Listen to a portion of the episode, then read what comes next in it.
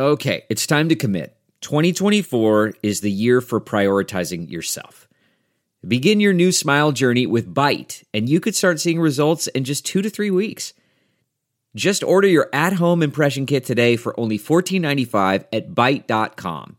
Byte clear liners are doctor directed and delivered to your door. Treatment costs thousands less than braces, plus, they offer financing options, accept eligible insurance, and you could pay with your HSA, FSA. Get 80% off your impression kit when you use code WONDERY at Byte.com. That's B-Y-T-E dot com. Start your confidence journey today with Byte. Man, that sunset is gorgeous. Grill, patio, sunset. Hard to get better than that. Unless you're browsing Carvana's inventory while you soak it all in. Oh, burger time. So sit back, get comfortable. Carvana's got thousands of cars under $20,000 just waiting for you. I could stay here forever. Carvana, where car buying meets comfort, meets convenience. Download the app or visit Carvana.com today. Welcome to episode 640, honoring the life of my friend uh, Charlie King, um, who passed uh, about a week ago. Um, where where do I begin? This episode, um, this interview with Charlie, um, took place uh, a couple of years ago, and um, it's it's. I wanted to do to do something to. I don't know, express how much I cared for Charlie and how much I loved him. And I think there's really no better way to do it than to air this episode so that people who didn't know him um, could get a sense of who he who he was in the face of addiction, what it looks like. I think it's so easy to, to drive by somebody who's homeless and just think, uh, you know, they're just making terrible decisions. They're immature, you know, whatever, and have that be the sum of how you look at them. And Charlie was such a complex person.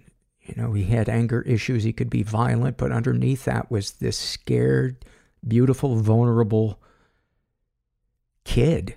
Uh, some nights we would just talk for, you know, endlessly on the on the phone, and I felt really privileged that Charlie would reach out to me when he was struggling. You know, either he was going back to jail or he was in a relationship that had too much drama in it or he'd relapsed and was doing drugs again. But uh, there was this, there, there was just, know there's no other word, a, a childlike sweetness to him um, that, that just touched something so deep inside me. And um, when I got the news that he passed last week, um, he was found alone in his apartment. And um, from what I'm told, there was a rolled up dollar bill uh, next to him. So, you know, um, I guess the logical thought would be that he had overdosed either intentionally or otherwise because uh, he was struggling to get sober again.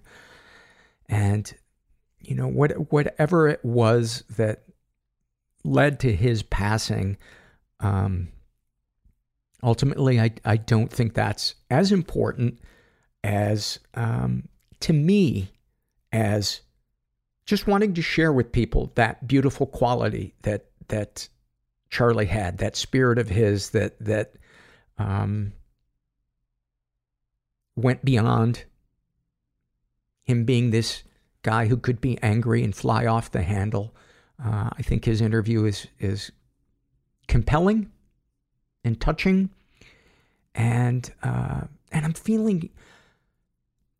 I haven't cried yet, and I'm resisting the urge to judge myself for not crying. Maybe it's because I'm on meds and I don't cry as easily, but Charlie touched me really, really deeply. He was somebody that you know, when when I would see him in a meeting or he would come over to talk or we'd play guitar together, um, I don't know, there was just this this connection that that we had. Um, and I loved him. I loved him. I'm going to read a couple of surveys. Um, the once we go to the interview with Charlie, um, actually, I'm, I'll say a couple of things after the interview with Charlie, but we're going to do, um, going to air the surveys that were read with this episode when it originally aired a couple of couple of years ago. I don't know why I'm like I'm preparing you for this as if it, you won't be able to handle it if you're not ready for this. Oh God, do I hate when I over-explain things. This is from the Struggle in a Sentence survey filled out by a guy who calls himself Empty Pinata. And uh, about his depression, he writes, If I feel good, then something is wrong. About his ADD, the thrill of getting a new idea without the energy to follow through on it. Oh my God, do I relate to that one. About his compulsive eating, I make myself full to escape the pain of feeling empty. About his love addiction, I love the ide- idolized version of you because I can't love myself. About his OCD, I hyper focus on the things I can control to control the fear of the things I cannot. Oh my God, those are so good. Thank you for those. This is from the Fears survey filled out by a woman who calls herself Wild Honey Blossoms. And she writes, I fear losing control of my mind. I'm not certain how, maybe through a psychotic break, as the stress and traumas just become too much, or through dementia and or Alzheimer's like my grandma. The inability to think clearly is part of it, but the real fear is my actions because of that unclear thinking hurting and burdening my family. I can't imagine myself untethered from reality. I often hope that if that ever became my life, that my family would take me for one of my favorite hikes and I would get, quote, lost, unquote. Wow, that is heavy. That is such a heavy thing to picture. Maybe they could go halfway and take you to IKEA and just cut you loose and take off. This is uh, from the Voice in Your Head survey filled out by a woman who calls herself Carrie. And she writes I tell myself God created me exactly the way He wanted with all my perfect imperfections. It's been a struggle with negativity in my life, from the household I grew up in to my current job now for decades, to friends, family, etc. I tell myself I'll be okay and accept that oftentimes a hot cup of coffee and a good song is as good as it gets. I love that so much. I love that so much. That is a condensed, real version, doable version to me of what mental health accomplishments, managing mental health can look like in a way that's attainable. You know, when I was first newly sober or newly medicated, you know, in therapy, seeing a psychiatrist, um, I set my sights so high that I was going to enjoy everything that I was doing and I would always be excited and I would be happy. And eventually I realized that that's unrealistic. And the, the realistic goal that I aim for is to, is to try to feel peace no matter what's going on around me. And if I feel passion or joy, hey, you know, bonus. But Anyway, uh, this is from the Fears survey filled out by Sad Mom, and she writes, I fear the stepmother to my teenage daughter will not stop with the idea that she needs to be involved with co parenting when my daughter has two perfectly good parents that love her dearly. My fear ultimately is my daughter will be isol- will isolate me and go to her dad and the stepmom. They have substantially more money than me, which is difficult in itself. The stepmother is fairly new to my daughter's life as of a little over three years ago. To me, this makes me feel horrible. I've only met this woman twice in person, but the only thing she and my ex husband are focused on is me letting this woman parent my kid. How about instead of, quote, parenting, unquote, be my daughter's friend and confidant, and please don't become an official parent? By the way, I have an amazing kid. Seriously, a great person, especially for a teenager. The emails and texts they write me make me feel like I'm inadequate. I just can't believe this is happening. Please, anyone out there trying to be a parent, uh, trying to parent a kid, and you're a step parent, especially a teenager, let the kid's real parents do that job. If anyone is wondering, we have split custody and everything was very easy going for the eight years after the divorce. Now it's just hard and sad. Well, I am sorry that, that you're that you are going through that. And um, I'm just going to share some thoughts with you uh, that that I had as I'm reading this. Um, not a parent, so uh, don't don't take this as uh, me saying here's what you need to do. Um, but just some things to to um, consider. You're right. She's a great kid. Um, that's good. you know that sounds really simple, but remind yourself it would be different if if this kid was fucked up and you know her life was in danger and she was in and out of psych wards and there were acute crises going on all the time. Um, the, the one thing I know for sure is that you can never go wrong with being there for your kid and, and understanding, trying to find out what their needs are so that you can meet them, and also understanding where you end and other people begin. Uh, I'm sure the mother mothering instinct is to want to control the way in which she's raised, but you can only do that with the way that the input that, that you have. You don't have control over your ex husband or his new wife. And I think trying to understand uh, what is your what your projected fear of what might happen from what is actually going on day to day and, and remind yourself that she's she's a smart kid and um, and you can never go wrong with being diplomatic when interacting. Even if the urge is to want to lash out at them, that will not help anything. Um, but I imagine how all of this could could give you a knot in your stomach because it's your kid, and you love her, and you don't want to see your relationship with her be damaged. So, sending you some some love. Uh, this was an email I got from a listener named Angeline, and she writes, um, Hi, Paul. Love your show and I love you, but had to write based on the latest show. My thought, for what it's worth, is the show is so much richer when your guests have done work on themselves. I don't know what age or stage Michelle E. is at, but it sounds like she is still operating out of her defenses. Her beat, BPD mom is her, quote, best friend, unquote, and she doesn't see the problem with that, question mark. Her abusive boyfriend is suddenly great because she changed herself. Gah! Exclamation point. So frustrating. You tried to challenge her, but it was to no avail. Sorry if this sounds harsh, just I love the shows where guests have better insight. Thank you for sharing that. I, I, I wrote uh, I wrote her back and said I I get where you're coming from, and thanks for thanks for weighing in uh, on that. Uh, this is from the Ask Paul Anything survey. Uh, this is filled out by a, a, person called Sherry. And she writes, How do you reconcile sexual abuse amongst family and know who to believe? My oldest sister, the oldest of five, came back to our apartment as a young woman and announced our father had raped slash molested her for years when she was young. My mother stood by and did slash said nothing. My father called her a liar. I tend to believe my sister and made a point of never being alone with him, even jumping out of a moving car in elementary school. Our parents are long gone. I'm in my 50s, my sister is in her 70s, and she still brings it up. My sister is now dying of cancer, and she is so brutally negative about everything. I have a hard time being around her, especially now that my own husband has terminal cancer. I've put it in a suitcase on the shelf, but any clarity ever? Question mark.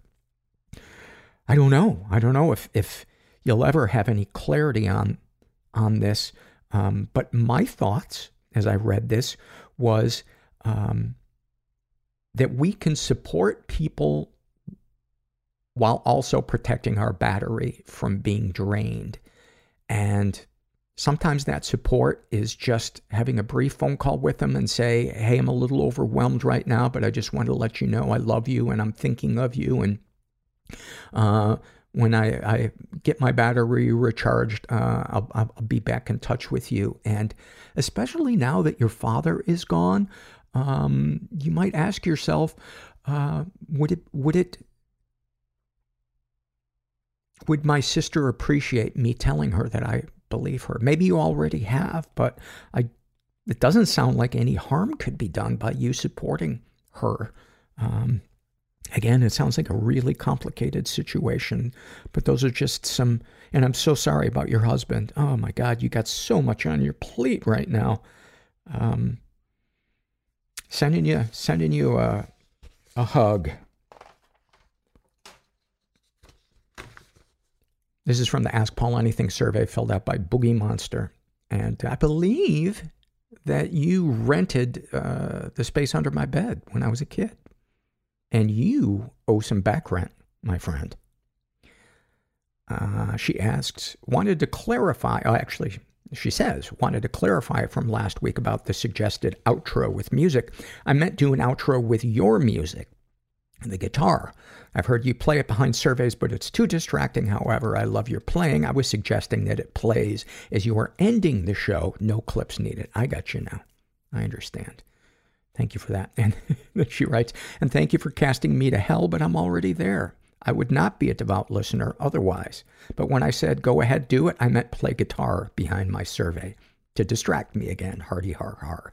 A joke missed due its lack of humor. Thanks again. Um, that that no, I I missed that. I that's actually very funny. Um, thank you for that. And uh, I'm sorry that you uh, are stuck in hell. So I'm gonna I, on my own dime. I'm gonna send an Uber and bring you bring you back from hell. This is uh, a snapshot from someone's struggle in a sentence survey. This is filled out by blissful Betty Wannabe and about her anxiety. She writes, My anxiety feels as if a ball of slithering snakes or tousling, tous, tousling? How do you pronounce it? T O U S L I N G. All of a sudden I'm blanking. tousling kittens take up residence in my stomach, and the only way to calm them is to vent to someone. All the while building anxiety that I will burden my friends and family with my venting. It's like a relighting birthday candle that just won't go out. Wow. Wow. That's such a, uh, such a good image. And I don't mean good in a, in a good way, good in, in its description. This episode is sponsored by When Breath Becomes Air. When Breath Becomes Air by Paul Kalanithi is the exquisitely observed memoir of an idealistic young neurosurgeon attempting to answer the question, what makes a life worth living, as he deals with his own terminal cancer diagnosis. It's a stunning reminder to live while we are alive. A must read for anyone in medicine from a doctor turned patient. For healthcare workers, expand your view on patient care and the fragile beauty of our mortal lives through Kalanithi's unforgettable words. Some of the questions Kalanithi wrestles with in this book include what makes life worth living in the face of death? What do you do when the future flattens out into a perpetual present? When the future is no longer a ladder towards your goals in life? What does it mean to have a child, to nurture a new life as another fades away? When Breath Becomes Air is a number one New York Times bestseller, Pulitzer Prize finalist, and named one of the best books of the year by the New York Times Book Review, People, NPR, The Washington Post, Slate, and more. When Breath Becomes Air is available wherever books are sold. Learn more at prh.com slash breath. This podcast is brought to you by BetterHelp Online Therapy. Um, the theme this month is uh, learning about yourself. And um, I learned so many things about myself, uh, not only in my support groups, but in, in therapy. And, um, you know, the guidance of a good therapist for me has been instrumental in learning about myself in a non judgmental way. Yeah, sometimes I learn things about myself that I'm not crazy about, but the way in which I learn about them, I think, has so much to do with my ability to take it in and you know, not hate myself or judge myself, but to have more clarity on how to act in the in the future. Uh, if you're thinking of starting therapy, give BetterHelp a try. It's entirely online, designed to be convenient, flexible, and suited to your schedule. Just fill out a brief questionnaire to get matched with a licensed therapist and switch therapists at any time for no additional charge. Discover your potential with BetterHelp. Visit betterhelp.com slash mental today to get 10% off your first month. That's betterhelp, H-E-L-P dot com slash mental. And please include the slash metal part so they know that you came from the podcast.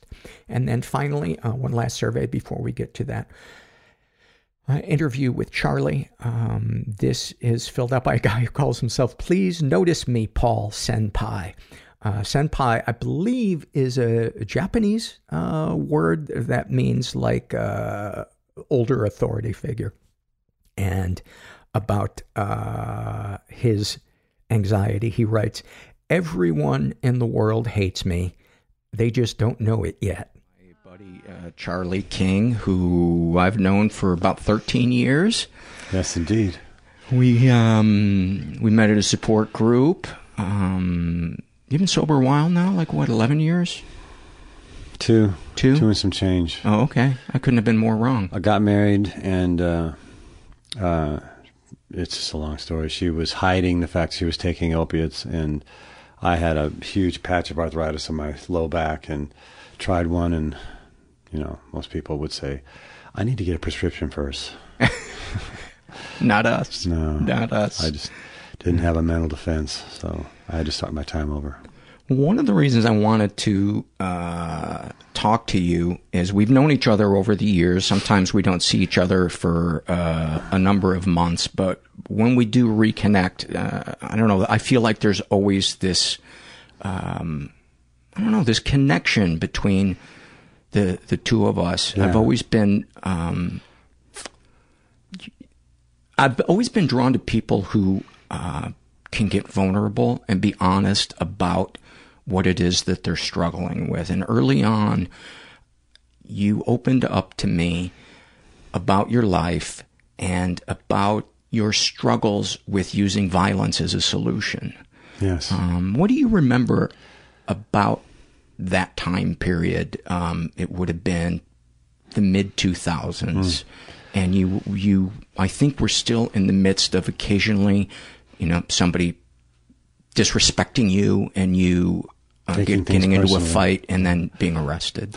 I I was uh, I felt hopeless. I felt there was it was something I could not control, and I would just snap, and I felt like I was going to get locked away somewhere and in gladiator school and never get the get the help that I needed, and What's the longest stint you've done in jail or prison? Um, 45 days. In jail? Mm-hmm. Yeah. That was in 1982.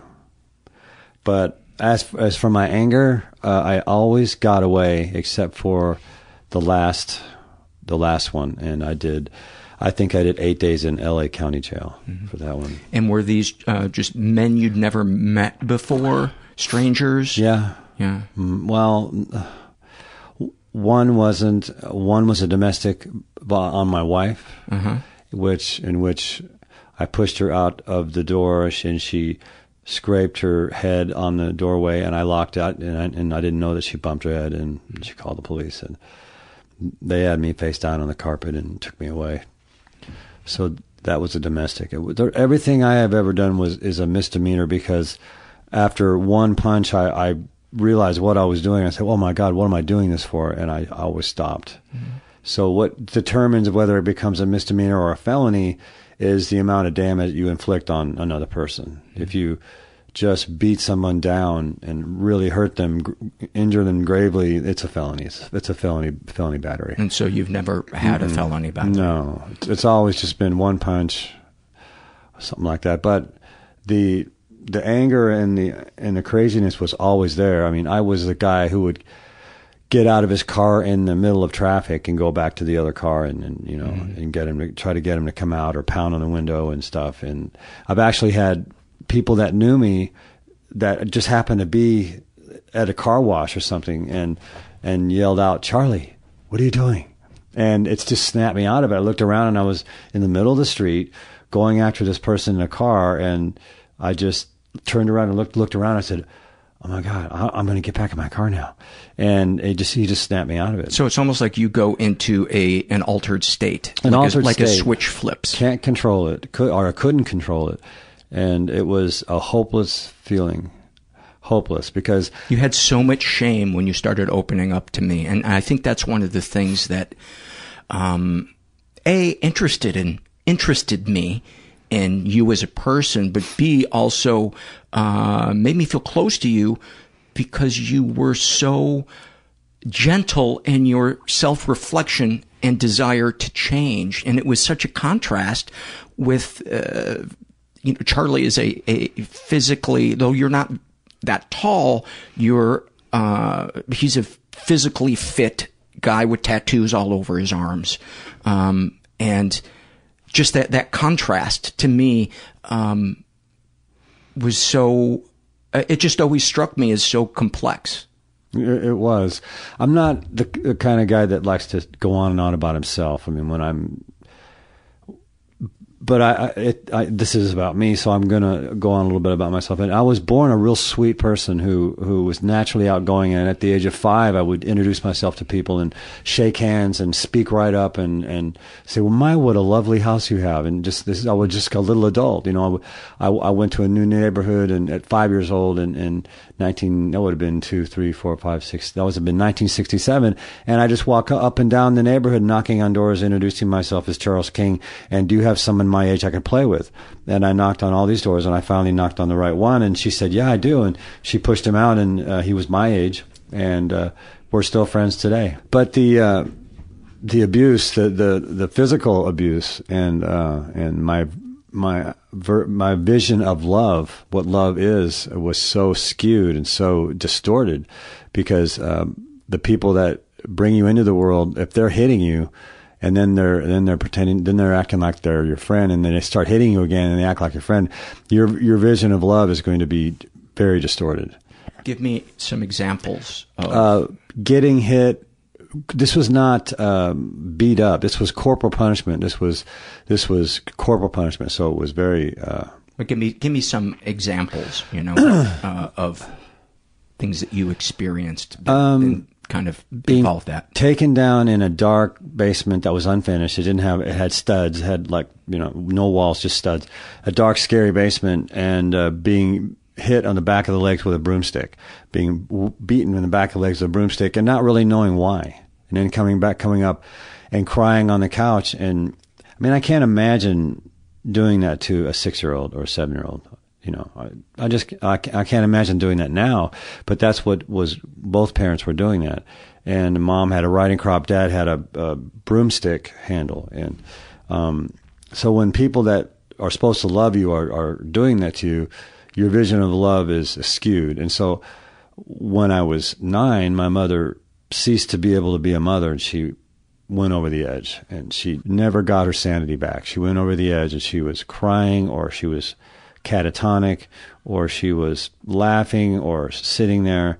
Like I said, she would be catatonic. She wouldn't speak for weeks.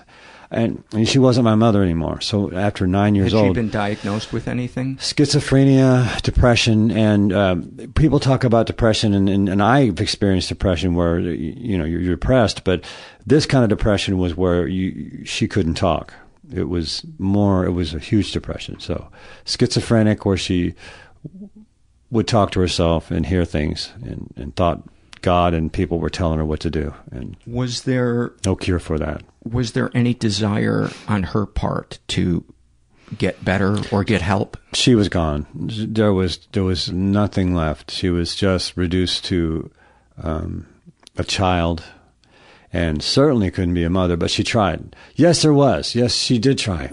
she tried to pull it together, and she would. Uh, and I was angry as a as a seven year old and an eight year old. I was angry, and I would send her to the store to buy me toys, and she would come back and I'd say, "That's not right. Go back and get this." And you know, um, she had no boundaries. She was just reduced to it like a child. And so I was so you angry. would send her to the store? right to buy me things because I was so I was just I was angry that she was not a mother. She had no boundaries. I had no discipline at all. I, I was not disciplined anymore. She was there was So it went from you being beaten by her Being hit. to her not guiding you, Exactly. even badly guiding you, no not guidance guiding you. whatsoever. So it was from getting you know hit, getting corporal punishment all the time, uh, to nothing, to, to Being ig- ignored. completely ignored, abandoned, and Where uh, was your father? a workaholic, always working.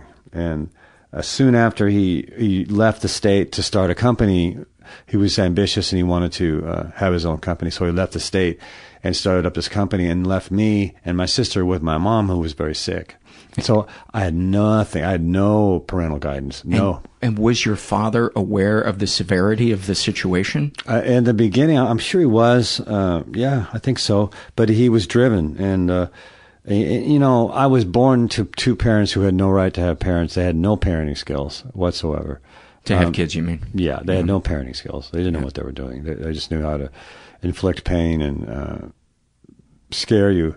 And my friend, who I had knocked on his door and met him, he was my age, had two parents that had were had um, had great parenting skills. His father was a um, was a psychiatrist and his mother was studying psychology. And so they both had amazing parenting skills and they the contrast was absolutely amazing. I would i would come over to his house like a wild indian foul mouthed and, and and just just wound up to the hilt. And his mother would say charlie we don't talk that way here and say say do you want to take off your coat you're going to get overheated because you're you're a little you're, you're going fast you're going too fast here Were you manic as a I kid? was maybe a little bit. Yeah, I was wound up, really, really wound up, foul mouthed, had no uh, no guidance, and um, and uh, had you uh, become violent? yeah, point? there was there was schoolyard brawls, and as a as a uh, fourth grader, fourth and fifth grader, I had fighting skills. I had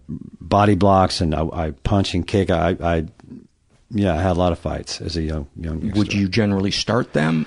What would what would set you off? Do you, Hmm. Can you recall any to just kind of give us some more detail of? can't just just no i can't recall it's been so long but i remember uh having some moves having definitely having real moves fighting moves you know punching going down to my knees blocking someone tripping them um getting on top and you know and What do you remember feeling when you would do that? you know what what happened was I would always make friends with the with the people that I got in fights with. Would- A- afterwards? Mhm. it was like over in a flash, and I would, became friends with them. And um, when I moved, my dad finally got the company started, and I moved from Denver to Tulsa. I moved, and it was in sixth grade. The biggest kid in the school didn't like me because I had red hair and I was a little quirky. I was I was a little odd, but I had red hair, and so he didn't like me. He wanted to fight me. So my first day of school, the big football player, a big linebacker kid, was you know punching his punching his hands and his fists, looking at me across the classroom, you know, like it's going to be you and me after class. And when school let out, we went down the street, and I remember jumping up in the air and punching him several times as a, as a, as a, as a 12 year old. And he was, the guy, he was huge. And for me, and I remember jumping up in the air and hitting him. And, um, I won. It's because I had the heart.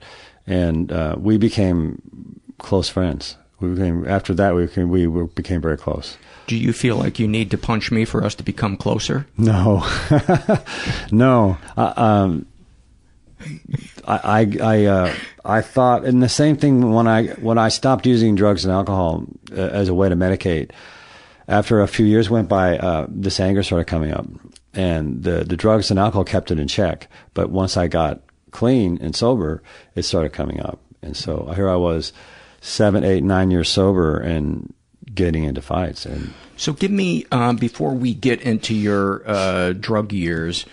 Um, let's go back to childhood and adolescence and give me some moments, some little vignettes uh, that you think kind of paint a picture for the listener of who you were like, what your life was like, how you viewed the world, anything like that. Well, as a youngster, as is nine, ten years old, uh, six, seven, eight, nine, ten. Looking back, you know, as a as a as a child, you have to just deal with what you're given. And in therapy, I was talking to a therapist, and she said, "Charlie, there is no way in the world you could have processed that stuff. You know, I've seen your mother go crazy and uh, crying all the time, or coming on to me, or Um, what do you mean coming on you sexually? a little bit, telling me I was cute and getting close to me and putting her arms around me and you know kissing my cheeks and telling me you know, mm-hmm. and it just it was it was very mm-hmm. creepy. That must have been really uncomfortable. It was very, unc- but when that happened, I was actually a teenager, so I knew that she was insane, and I, I knew, but it was still, I still remember it. But um, so having trying to process that kind of stuff as a child, you can't, you can't process. it. You just have to push it down. So I, I've spent a lot of time alone. I, I walked to the store alone. I walked up and down the neighborhoods at five years old alone. No, I don't.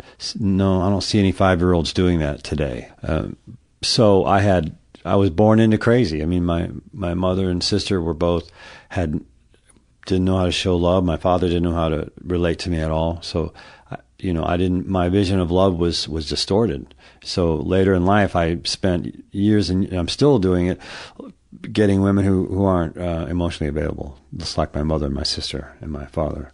So, yeah some of the earliest things I can remember getting hit and not knowing why, crying, um, wondering why why someone that loved me would do that, and it turned around. It came around to bite me because um, I was always known as the guy that'll that would punch you out, you know, and but when later in life when I stopped using the substances, it just got to where I and then I met you in the in the mid '90s, uh, the mid 2000s. I felt completely helpless and completely um, hopeless. I remember you went back out and started, and I think you were you were smoking crack, right? That was your thing. That was then. my thing. And you disappeared for a while, and I remember all of a sudden you showed up again, and you one of your front teeth had been knocked out. Yeah. And I just remember thinking that's not good. I don't know if I need to ask Charlie how he's doing. I remember that. How that tooth get knocked out? How that that's a funny story because at a crack house, uh, I was wrapping up my rocks in a little piece of paper, plastic, and if in this crack house, if you played with your rocks too much, you were they stole your drugs and threw you out. You're you were known as a tweaker. So if you started tweaking too much, they would like take your drugs and beat you up and throw you out. So I was wrapping it up in some plastic bag when, when a grocery bag used to be made out of it. And I, would- I would pull it with my teeth, and all of a sudden, my it popped out my tooth. My front tooth went bouncing on the carpet, and everybody put their pipes down and looked at me and said, "Was that your tooth?" I said, "Yeah." And I got up and got my tooth and left. Went- left. So that's the story about the tooth. And How had your tooth become so loose? Was it a fake tooth? It at was that a fake point? tooth. Yeah, it was. It was. It had a little post, and it was a cap with a little post into the root. Yeah. And I just pulled on it just right, and it snapped that post. How had the tooth originally? My sister, we were playing, and my sister took my head and just pushed it down on the table and cracked my tooth in half. Yeah, my sister was a um, a very inspirational, extraordinary person, and who who could ex- inspire people, and people named their babies after her. She has so much passion. My sister did in the seventies, listening to all that great music of the seventies, driving around in a VW, smoking uh, joints, and my sister was extraordinary and passionate and inspired people, and she was my hero because she was my older sister, and I. I would sneak into a room and listen to Derek and the Dominos and the Rolling Stones and Ten Years After and and James Taylor and all the and, and all the great bands of the seventies and she was my hero. And, and do you remember why she put your face into the edge of a I table? I don't remember she was playing and she was Oh, so it wasn't like a no, it wasn't a violent. uh, okay. no, she was just playing and just kind of pushed me. I don't know. She pushed me down. I don't know. Is, is your sister no longer alive? She, my sister is dead. She's Yeah. passed away, and that's been one of the hardest things ever because um, all of her passion that she had for life and for music, for everything, slowly, slowly slipped away as As she descended into alcohol? as she descended into alcohol and drugs. Yeah, and then I knew that she was an addict, and she got in control of my mother's estate when my mother committed suicide. Her parents had um, had a considerable uh, estate with uh, apartments, cash, uh, a nice house in San Clemente uh, by the ocean, who, and who had uh, my mother's parents. Oh, I see. They came Okay. from Scotland and they and they opened a toy store, and so they had they had a nice they had a nice she had a nice inheritance. Well, she got herself in control of that money, and Okay. when she got in control of my mother's estate, she got power of attorney and uh, the houses and the money and the stocks and everything. I went into a support group to get uh, some, some to get some relief from the way I was feeling because I was I was powerless. I could not, I could do nothing. You know, I, she got it all. I got So kind of a co codependence uh, Yeah. themed support group. Yeah. Okay. It would give me some skills on how to deal with being powerless over somebody else, who somebody else's addiction. And lo and behold, you know, she uh, ended up. Her boyfriend was a drug smuggler or something, and, and she somehow he attacked her, and she got a huge settlement. And she put that settlement money in with them, all the estate money that she got from my mother, and she had quite a bit. And so she had a nice three level house in Laguna Beach, right across from PCH, you know, with an ocean view in Laguna, which was. And I was just staying in in sober livings, you know, bunk beds, and uh, and, I, and then I had an apartment, a little one bedroom apartment, and um, I remember your apartment. yeah, Yeah. Uh, what? How did you cope with the feelings of that? Because I remember you talking about it. Yeah. But I want to hear. Uh, I want to hear you share with the listener what that was like, um, having to uh, deal with the powerlessness of somebody who had done that yeah. to you. It was a sneaky thing, you know, and she knew what she was doing. She was an addict, and so she got in control of it all and got the house, and and then moved her heroin dealer in as her boyfriend. So he was just Well, that's just polite. He was a heroin dealer, I mean, so yeah, she moved yeah, him in. Would be rude to He- leave him. Yeah, so he was just he was just a leech. He just used her, and together they shot heroin in that nice house in Laguna Beach. But it was it was really hard because I was powerless, and she would she would try to help me here and there, you know, when I needed money or when I and and going down to her house for Christmases and stuff, you know. Wow, how hard was that? Yeah, she had a really nice house with like a spiral staircase and a nice convertible in the driveway, and and and the dealer living there, and and she was gaining weight because heroin is slows your metabolism down, and so she was gaining weight, and but she was really happy, you know, because she was blissfully, you know, high on heroin, and uh, it was it was really hard, really hard to. How did she technically cut you out of the estate? Did she, while your mom was alive, did she get her to rewrite the will, or what did she do? Um, no, when my mother had, let's see, my mother was alive. My mother, my mother committed suicide. My her parents um, begged my father, who was a, who was an excellent businessman, begged him to help them with their estate, to help them organize it, and and, it was- and he ignored my father ignored them and had wanted nothing to do with my mother's parents to help them. So she, my grandmother, put it into my uncle's name, who was my mother's brother, who was not um, not sane. He he was a burned out old alcoholic who wasn't uh, in his right mind, and so my sister capitalized on that. She knew that some that Uncle Bob Bob needed someone to take care of him, so she got power of attorney to take care of Bob, who the money went to. So the money was actually Bob's, but she had access to it because she had a power of attorney. She was taking care of him. I see. So you know, her and Bob had that house, and and. Uh, And how did your sister die? Um, my sister never got any help for uh, alcohol and drugs, and so my sister died a very slow death.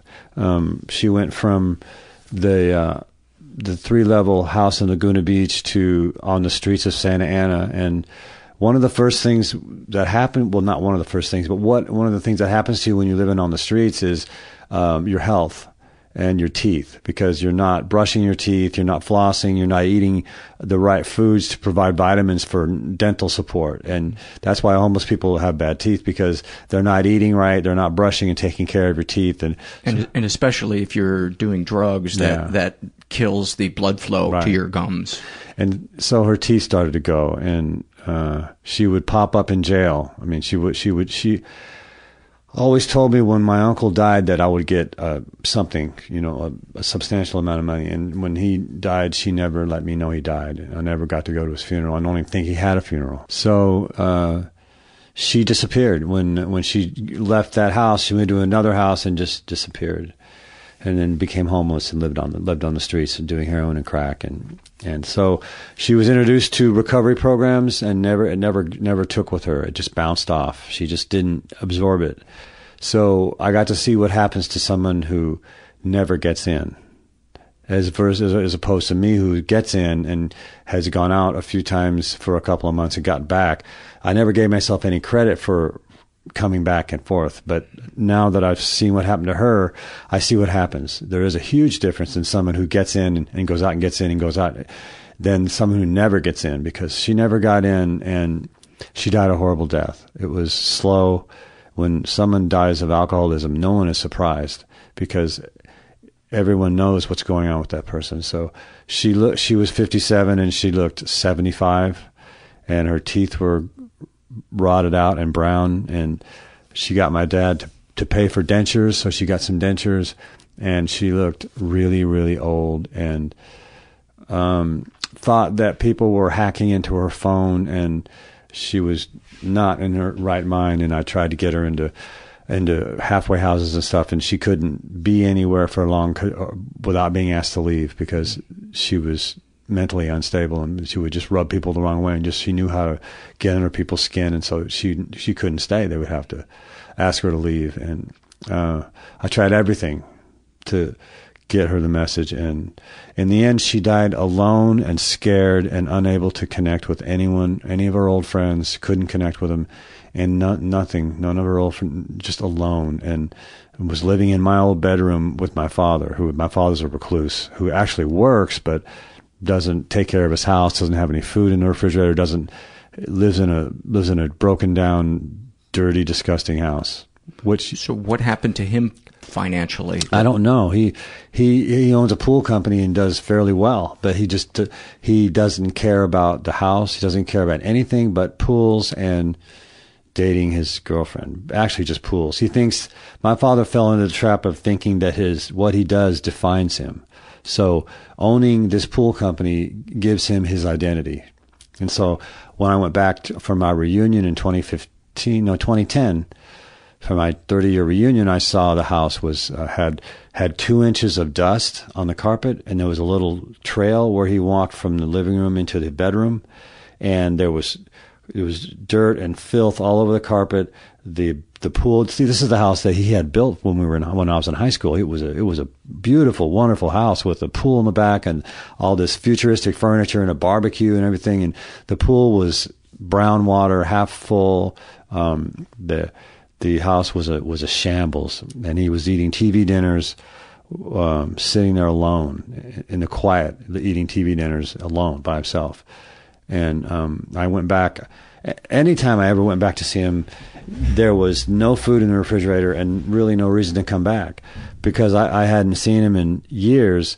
And I would we would go out to breakfast the next morning and he would just put the paper up between us and read the paper. And I would say don't you want to know what what's been going on with me? Don't you want to know me? And he really didn't. You know he, he had no no interest in me actually. So I, I knew some of your story but yeah. I didn't know the depths of the um abandonment. Yeah. Uh, he didn't want to know me. And I hadn't seen him in 10 years. I, moved to LA. He was still in, um, then he let the house go and he, I asked him, I said, how can you live in filth? he says, I'm fine. I'm happy. I'm, I'm perfectly happy. So I went back in 2010 for my 30 year reunion. That was seven years ago. And I actually cleaned up, mowed the yard, vacuumed up all the, there was, there was seriously two inches of dust and cleaned his kitchen and stuff. And, um, and, what did you feel when you went back and you saw all this oh, and you were man. walking around? It's just a complete disconnect. I mean, here's a guy who who disconnected from me, but he's also disconnected. I mean, who wants to live in filth? I mean, who who would? Who but would, what did you feel? What did I feel? A little empathy, because this is not something new. This is all my my entire life. It was he was disconnected from me, and when you know when you're a little boy and your mother's sick and you're you're struggling, you, you're going to want to get on one knee and say, "What's going on with you, son? How are you doing?" And you know that was ne- that never happened. You know, so I felt empathy for him and, and just felt a complete disconnect. Did you feel anything towards yourself? No, I'm I'm, I'm still working on that.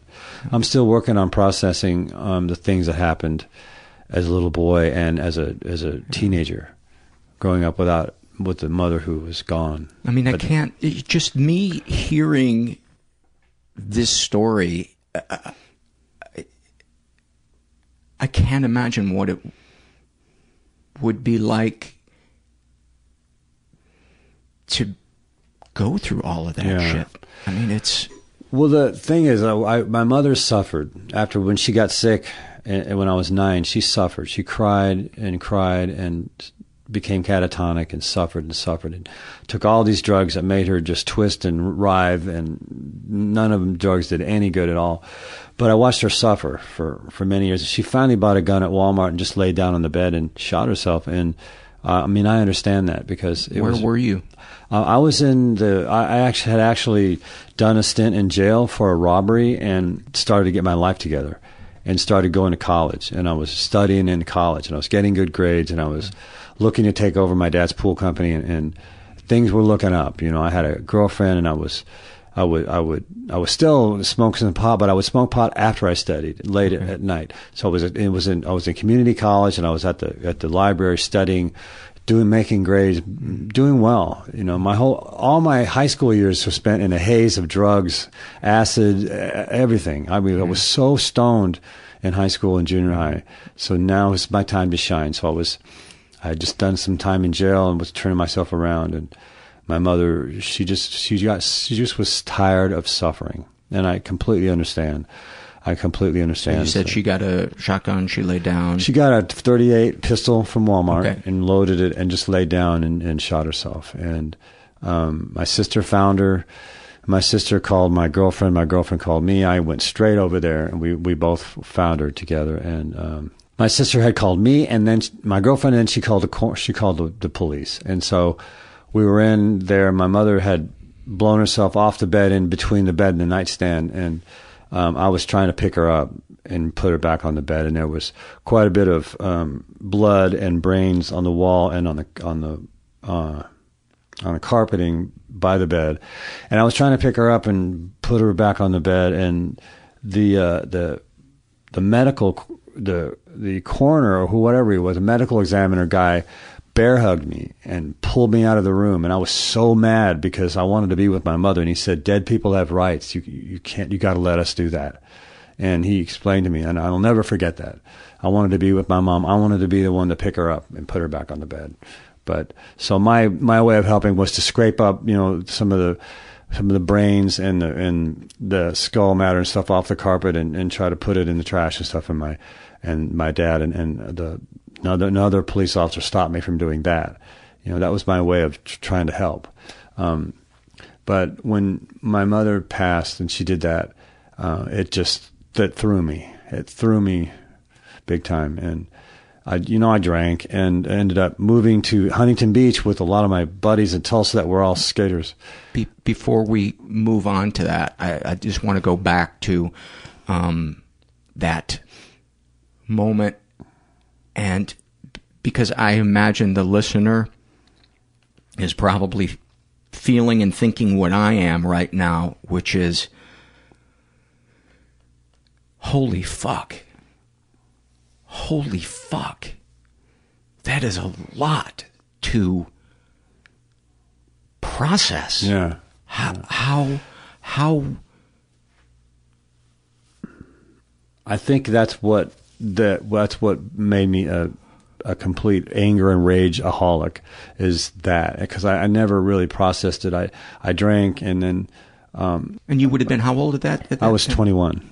I was 20, 21, yeah.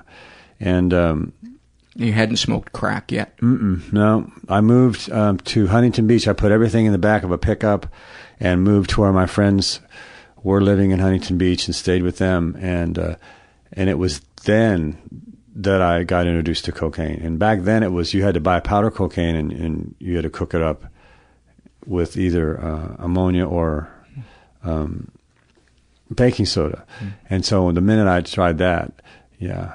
But I, I keep thinking if my mother hadn't have done that, I would still be in, I would have been in college and I would have moved to a university and I would have gotten an education. But I, I'm not placing any blame on her because I I know why she did what she did because she suffered for 13 years, and a person can only take so much, and and there's no helping her. There was no helping her. She was a devout Jehovah's Witness, and she would spend so much time at the Kingdom Hall. And my dad would routinely have the elders of the congregation over to the house for them to explain what they were putting into her head, what they were telling her, what was going on with my mother. And he had you know the, the, the elders of the congregation there uh, regularly trying to hold them accountable for for the stuff that they were putting in her to her head. She was trying to hold your dad accountable. No, he was trying. My dad was trying to hold the. Uh, I see the elders of the Jehovah's Witness congregation accountable for what they were what the programming they were giving her. For instance, what what was some of the programming? Well, that that Armageddon was coming, and that unless we were Jehovah's Witnesses, we would not be in the new system. And so that besides besides the uh, the the schizophrenia and the, uh, the, the terrible depression she suffered, um, then she also had the notion that we weren't going to be saved, that we were not going to be with her in the new system, and that added a whole nother dimension of pain to her life. And um, she was convinced that we wouldn't be in the new system, and, and that Armageddon was coming soon, and that's what the Jehovah's Witnesses teach. And so my dad, you know, would have them over and hold them accountable and say, what are you telling her? And what, you know, uh, that's just what I remember. It's been 35 or 40 years, but that's, I remember that. And, uh, but I got my first hit, uh, hit of freebase cocaine after she did that, and I was spin. I was just in a spin, spinning, and my first one, I was I was an addict for my first one. There was no. What do you remember feeling or thinking with that first hit? This is this is. I found home. I found it. Yeah, this is it. I found it. You know, and my girlfriend at the time, my beautiful girlfriend who moved out to uh, Huntington Beach from Tulsa with with me, um, tried one to try to try to puff, you know, and then that was she tried it once, you know, and she would drink a little with me, but it wasn't soon after that she, she didn't like it. Well, she just didn't didn't yeah she wasn't an addict like it didn't didn't make her world go around but she had to leave me. This woman was a woman that loved me that that came out from Tulsa with me to be with me and she loved me. And she said you're in my heart but I have to leave you now. And I was known as the junkie you know no, back then people didn't really understand that. I mean I'm, I'm sure there was support groups for that kind of affliction but um, she had to leave me and she still loved me, but she couldn't be with me. You know? which, which was the healthiest thing that she could have Absolutely. done for both of you. Yeah. So, yeah, that thus started my uh, my love affair with uh, freebase cocaine, and that lasted 18 years. I mean, I somehow. When did you jump over to crack? Um, well, well crack became. That was in. Uh, that was in 1980. 80, 88, 89, 89, 90. Yeah, crack really swung in big time. And we went from cooking it up in 87 and 88. And another girl I was living with had to leave me because I was going to the clubs, we were drinking, and I would bring home cocaine and cook it up and smoke it. And she said, You know, I can't be with you if you're going to be, keep doing this. And I kept doing this, and then, then she left me. So it was another girl. Give me how long typically would you be up on a cocaine run for? It was it was funny in the in the not funny, but it was peculiar or interesting in the in the 80s. My longest I would stay up would be one night, and then I would be coming down, um, and I could still make it to work. I would get high, I would stay up all night and drink, and I would still be able to make it into work. And in '91, when I got into a support group for that, um, I got a couple of years clean and then went out and spent then I would spend three days up with no food, no water, just drinking. Um, excuse me, just smoking cocaine, and um, then from there it escalated to five days up, six days up, seven days up, just smoking, no, not drinking water, very little water, no food, and smoking cigarettes and smoking cocaine and doing crazy sexual things, and an alternate reality. I have no idea how I, how I survived because the human body needs a certain amount of water before you you dehydrate and die. I maybe drank just enough to just so my heart didn't stop. And of course, I would experience dramatic weight loss as a bodybuilder and a guy who was really lean anyway. I would I smoked away my body weight, my muscle, probably ten or eleven or twelve times, and started over. Sold my car for for crack cocaine, and started over with with nothing. Probably at least eight or nine or ten times. Where I'd get a bike and I would get into a halfway house, ride a bike, looking for a job, get a job, buy a cheap car, drive a cheap car, you know, finally get another place. I did that probably eight or nine or ten times where I smoked my whole life away, all my guitars, the car, smoked the car, smoked everything, and went from 180 or 190 pounds looking great to 140. And um, I had it down. You know, the trick was I had to give two weeks let your heart rest. You couldn't work out after a crack run. But I, I remember being up for six days, seven days straight. I have no idea how I survived it. But my trick was let rest for two a week or two, don't exercise, just start eating and once I got clean and after, I think you should write a book after yeah, two pipe weeks to pump. yeah, after two weeks, yeah. then I could start working out. Yeah, and my muscle memory within within four, three to three or four weeks, I had my body right back in top shape again. Right back. So you it. fooled yourself into thinking this isn't unmanageable. I just need to come in from the oh, storm. Oh God, no! I, I think I knew it was un, it was, man, yeah. it was man, unmanageable. It just I just I just somehow escaped death, and there's been a number of things that have happened. I, before I moved to California, well, I came back from California and brought my addiction with me and moved in with a girl named Joni, and she had to leave me because I wouldn't stop. And uh, I my didn't have a place to live, so I lived with my grandmother, my dad's mother, who my my grandfather had passed away, and he was a he was a dean of the Detroit School of Law, and he was a uh, heavy guy. He worked with presidents, and he was he wrote books on law that are in libraries, and he was he was quite a guy. She he had passed away. She was living alone, and she had this pristine 1973 Ford LTD two door. So these there was a very long, heavy car with big long doors. And you know I'm talking about, like mm-hmm. the kind you used to drive around in the streets of San Francisco. Remember yeah. that? Yeah. And um, it was a pristine. This thing was just mint condition. And here I was, just shorts, no shoes, no shirt, drunk, had been drinking all day, driving down the freeway about 70 miles an hour to get a rock, because once I've been mm-hmm. drinking, mm. need a rock, and had drifted over in, in the lane, and I was about four inches away from the car next to me. I looked over, and I jerked the car back, tore away from that car, started fishtailing, and fishtailing back and forth, and then end up rolling the car at 70 miles an hour, rolling. It rolled three, four times and skidded to a stop upside down. And I was just no seatbelt, no shoes, no shirt. You know, I could have, most people are thrown from the car. They, they get thrown out the window or they're crushed. I just stayed right in the middle, had a little cracked rib, had a laceration on my leg, and the car stopped upside down, caught fire, and I crawled out of the car upside down and crawled over to the side of the freeway, and there were about four or five lanes of headlights, all just shining right on me in this burning car, and me sitting on the side of the freeway and the ambulance came, took me away. I never know what happened to my grandma's car. I guess it went to the to the impound and went. It was totaled. It was it was burning. It was totaled, and went took me to the hospital. Gave him a fake name. Got stitched up. All I had was some stitches on and my why leg. the fake name? Because you were drunk. And that, and I didn't have insurance and I didn't know how to pay for it. And I gave him a fake name because they could have got me on DUI. And I remember my father coming to pick me up, and he didn't say a word. He looked at me in disgust and he didn't say anything. My grandma's car was gone. I was calling those 976 numbers at her house, talking to girls on the phone, you know, sex talk and running up her phone bill. And my dad found that out and he said, You got to go. And so I was just useless. He, he bought, he arranged for me to go to an apartment. I got this apartment um, went from job to job. Was was a uh, this was I was I think I was 28 years old, and I became a sacker at the grocery store when they used to have sa- I was a sacker.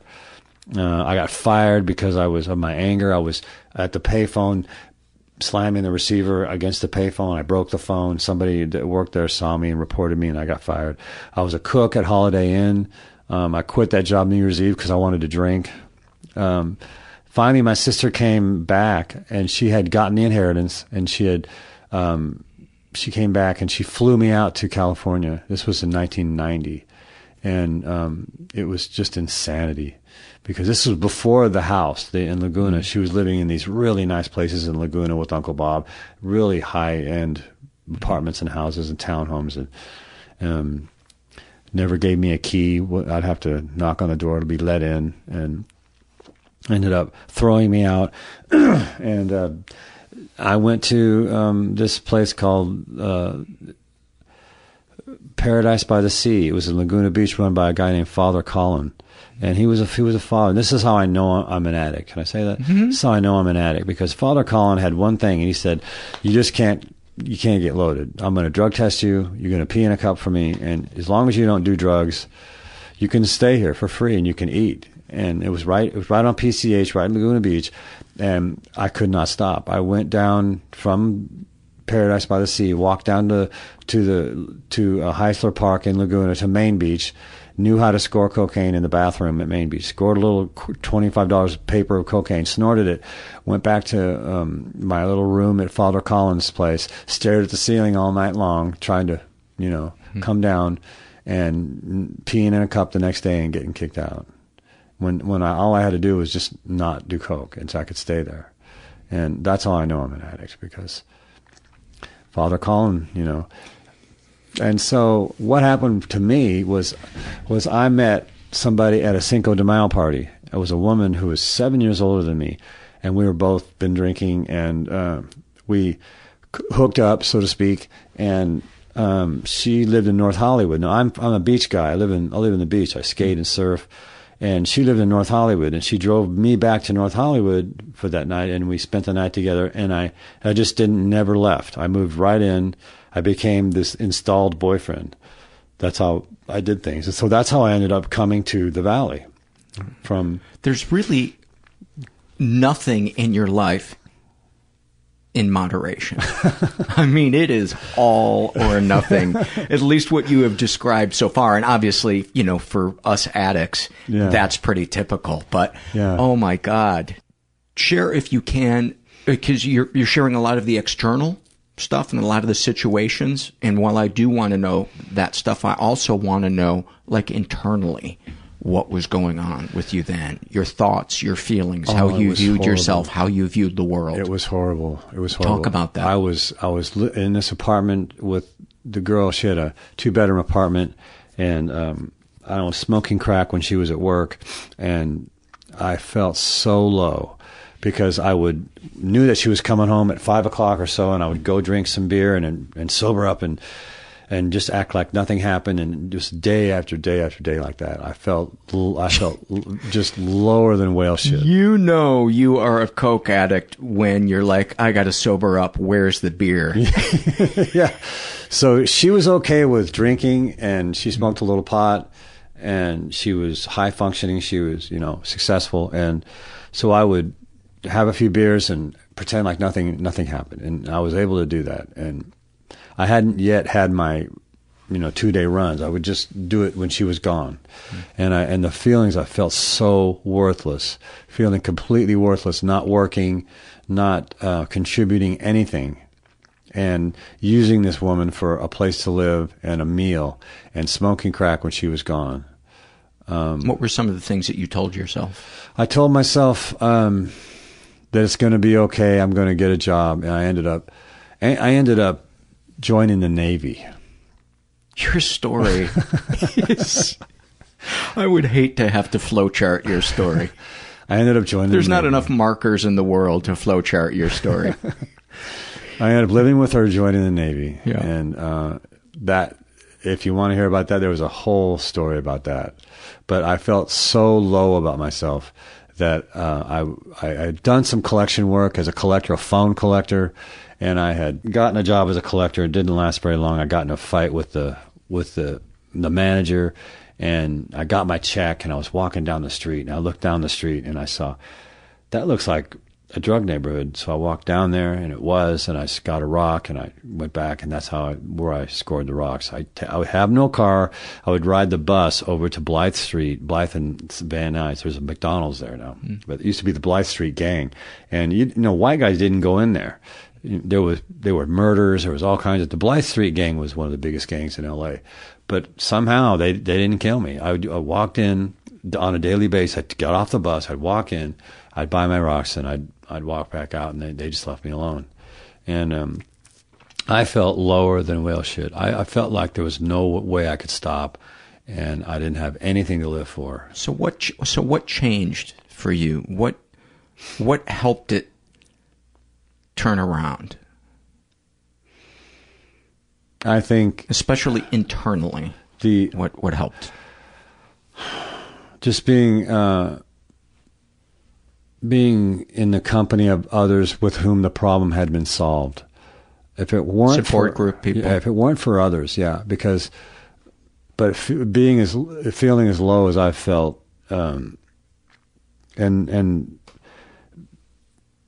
you know, seeing everyone else driving around in cars with jobs and no, and just getting ejected from the Navy and, and going back to crack, uh, it was extremely hard.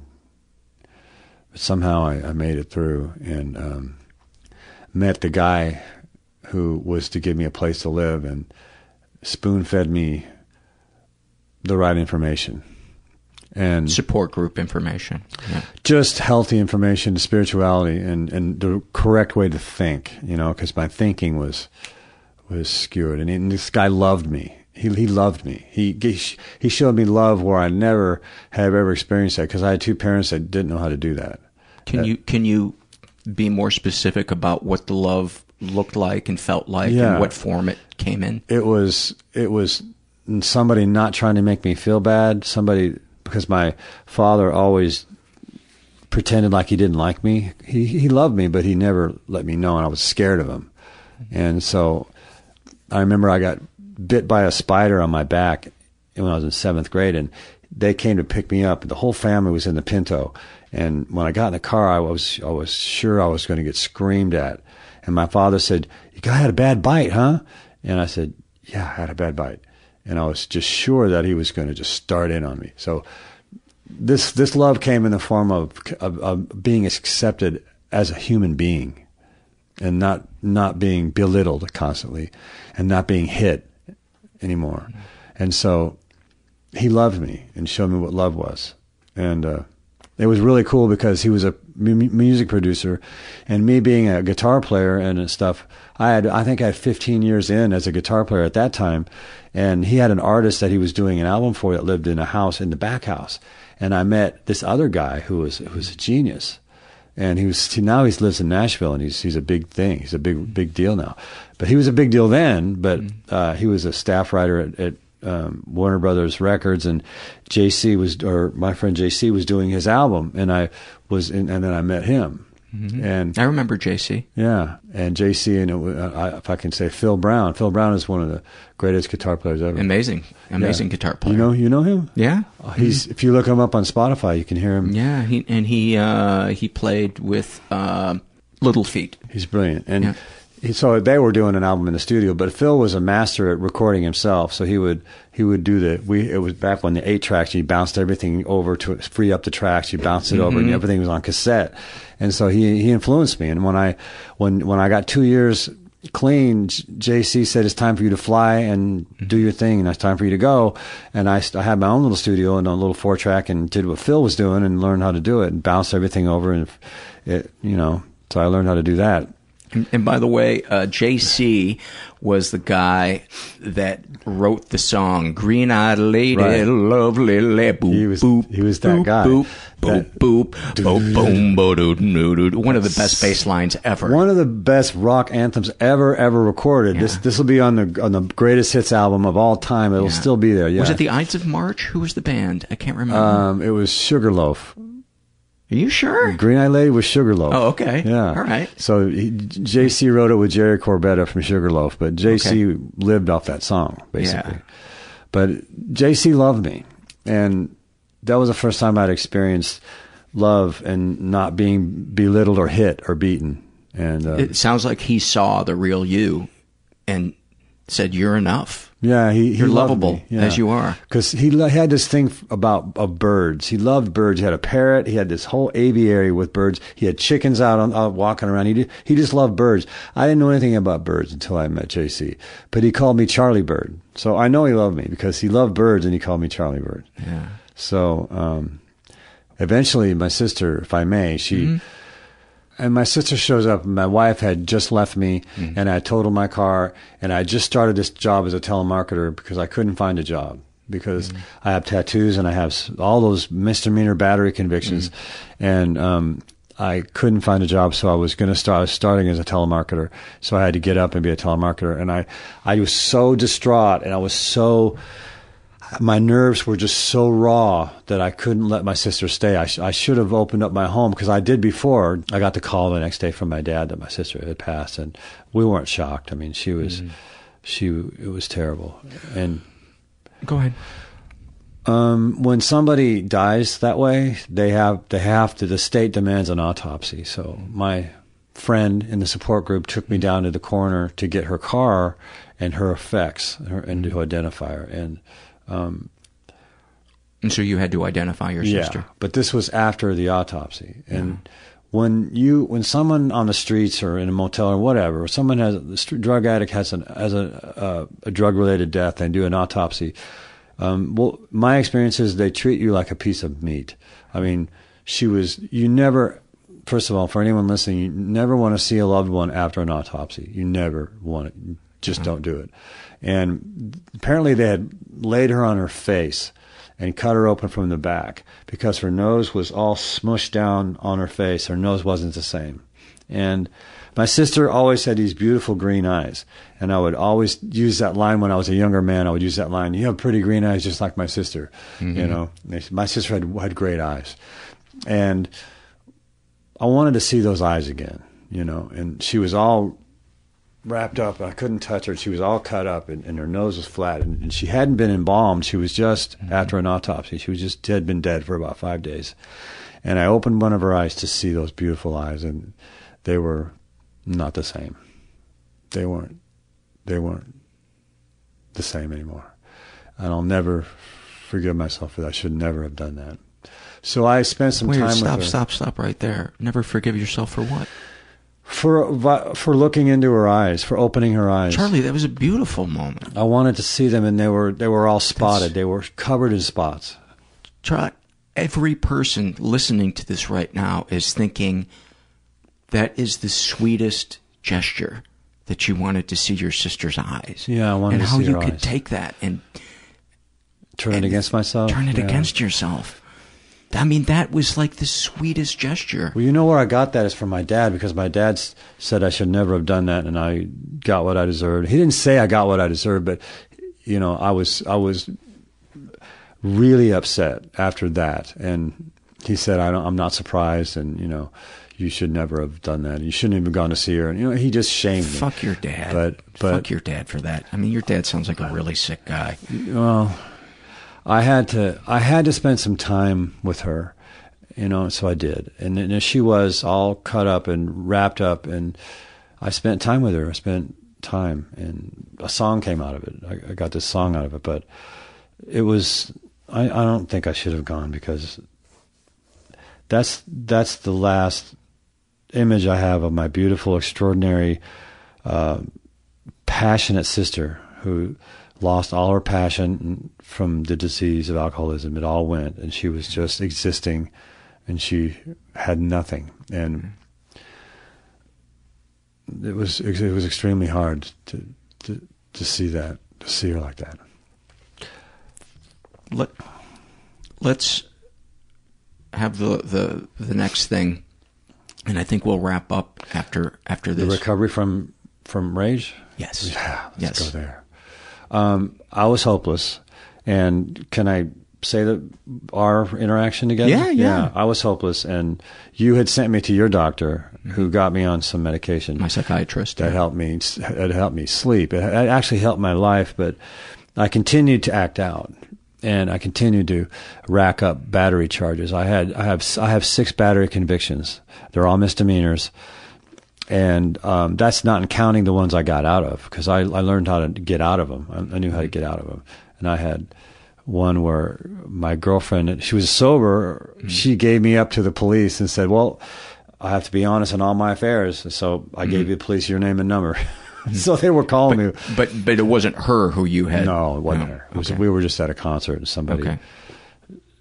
got in my face and stuff. But Mm-hmm. um, where was I? Oh, the recovery from rage. Yeah. Um, I was hopeless, and you had helped me, and I continued to rack up batteries. And the uh, what saved me. This is what saved. This is what turned it around for me. Is moving in with somebody, an alcoholic woman who was being racked by the disease through uh, eating disorder, through spending disorder, through uh, opiate disorder. She would spend money on things that she had no business buying so many pairs of shoes, so many shirts. You, I could just see that she was, and her mother was paying off the credit card. So she was just in this codependent thing, and she was buying stuff that she had no business buying. She had so much of everything. She, it was just a pure addiction.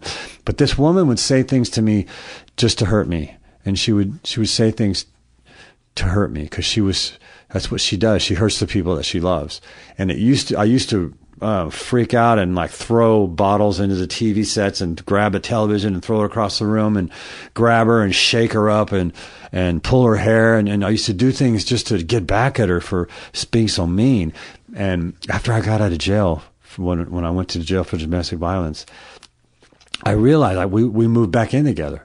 And she continued to try to hurt me because that's what she does. But this was she was just a roommate to you. No, right? we were back together. We were back together, Oh. husband and wife. Oh, the woman, the coma. Yeah, wife, the We coma uh, wife. The coma wife. Yeah, I had a I had a domestic violence, and I Th- grabbed. she's the one you pushed through the door. She's the one who pushed through the door, and she her bumped head. her head on Yeah. the way out, and um, and so. Uh, but I, being married to an addict that would do anything to hurt me is what is what made me grow up because I finally grew up and I finally realized that this person is saying these things and it's not about me. She's saying these things and it has nothing to do with me. It has to do with her and, and her evil mother that she still was using for support and had a huge t- terrible enmeshment with. You know, she should have been broken free from that, but she had an enmeshment with this terrible mother who, hmm. and, and she would say anything to hurt me. And who, I just couldn't, it was just so over the top that I realized that this, that she was saying things to me to hurt me and it was nothing to do with me at all. Nothing. It had all to do with her. Oh. So I learned how to say, I'm sorry you feel that way. I'm going to go over here now. And I would, I, I just stopped reacting. I stopped uh, yelling. I stopped everything and I just stopped. I just stopped. Where did you learn that? I learned that while I was living there with her when she was trying, to saying mean, evil things and she ignored me. Not only But, she, but who had taught you this, or did you just I- pick it up on I your own? I picked it up. I picked it up on my own. That's a I big said, leap. I said, me, me going against her and yelling back at her and throwing things at her and, and breaking TVs isn't isn't helping. I've got to find something Well, else. It depends on what was on TV. it, it wasn't helping. Okay. So I, I devised this thing. I said, look, I've just got to realize that it's not about me. I've got to stop reacting. I've got to let it go because it, it's not about me. It's about her. It's her opinion. And she will say anything to hurt me. I had the CD of me speaking and I was a good speaker. And then she threw it at me and said, you're not a good, you're not any kind of speaker. You're, she just would do anything to hurt me. Mm. So I realized it's not about me. And what I did with that is I transferred that out into into the real into the world, and I realized that the guy that was tailgating me, who I used to I used to have a system. When someone tailgated me, I would slow down, they would try to go around me, I would move over so they couldn't go around me, and that would just freak them out, and then they would get so angry they would pull over, and I would get out, and I would bang, bang on the window, or they would get out, we'd have a we'd have a fist fight, but I transferred that. It's not about me to driving. To the guy who's tailgating me. He doesn't know me. It isn't personal. Exactly. It's not personal. So I learned to not even. I had a world of road rage. I had nothing but road rage. I learned just to let it go and to not even look at them when they drove when they passed me. Because if I'm if I'm I'm going to keep going to speed them, if they want to tailgate me, they eventually go around you. And, and I, I learned not to give them the look. I learned not to give them the finger. Yep. I learned it's not about me. It's not. And so I, I take that into the world, and whenever somebody does something to me because I treat everyone with respect now, and I and I keep my side of the street clean. I treat everybody with respect. I treat everybody nicely. If someone doesn't like me and has a problem with me, I know it's not about me. It's their mm-hmm. opinion. It's not about me. So I've I turned that whole world of rage around. And now I find strength, and this is going to sound corny, but I find strength in being patient. I find strength in knowing when to say I'm sorry when when I'm wrong, and I find strength in being able to uh, to forgive other people. And the forgiveness is the hardest one because forgiving, we can forgive for a minute, but then we want to take it back and not like that person mm-hmm. uh, again. So the forgiving is being forgiving is hard, but it's in it's in it's in a book I read that says though people who offend us may be spiritually sick, though we don't like their symptoms, they like us were perhaps possibly spiritually sick. So I, I, took that into the world. The driving is completely a whole new thing for me. Mm because it's not about me. They don't know me. It's not personal. So here was this guy. He didn't want to stop. He didn't see me. So he almost hits me. So I, I, I, get by and he stops just enough to let me by. And then he guns it right, right behind me. And then I, uh, my mistake was I, I went to old behavior and I looked back. I gave him the look. I look, I should have just ignored it, but it was such a close call that I looked back and I gave him that stink eye look. Mm-hmm. And he said, he said, you got something to say? And then he kept going. And I, I stopped the bike and I, I did something that I don't do anymore. And I, I slipped up and this is, this is a mistake. I said, well, maybe I have something to say to this guy.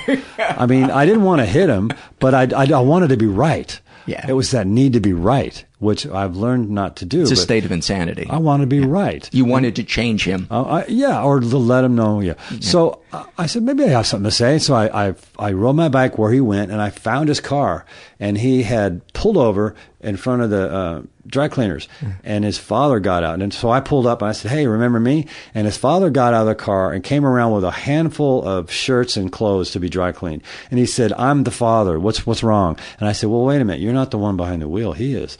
And he said, no, I'm the father. Meanwhile, the driver is this 23 year old guy, unshaven and going berserk going berserk, screaming, yelling, calling me every name in the book, saying he's going to get a baseball bat out of the out of the thing to get out of his face, get out of his face. I was about twenty feet away from him. Get out of my face, get out of my face. I'm going to get a baseball bat, and, and he was just screaming, yelling, and and the father was saying, "I'm the father. I'm going to I'm going to handle this." And I said, I leaned into the father, and I said, "How did he get that way?" This is the God's honest truth. I looked at the father because the father was obviously taking responsibility for this mm. kid. He said, he said, I said, how did he get that way? And he said, he just came back from Afghanistan. He's been killing people and he thinks he's a killer. He can't get over it. And, um, the, the, the guy gunned it and just took off. And the father was, I was standing there with the father with the dry cleaning clothes and he said, Oh no, he's going to leave me. And what happened was he, he went down the way and he turned and he's parked. And I looked at the father and I said, God bless. God bless.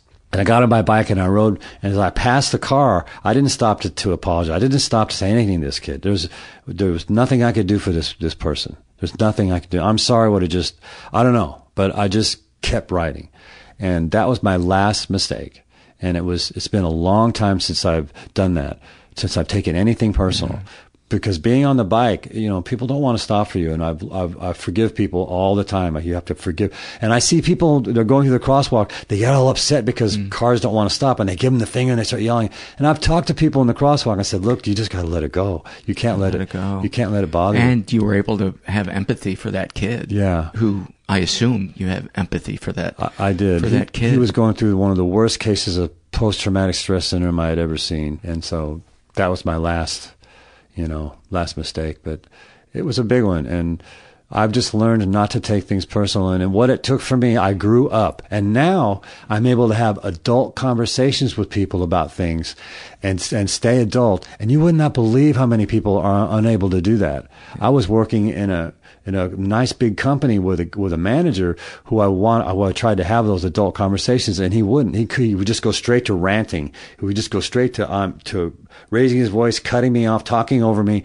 And I said but wait a minute I'm trying to have an adult conversation he says no you're not. You're, you're I'm sick of arguing with you. I said I'm not arguing.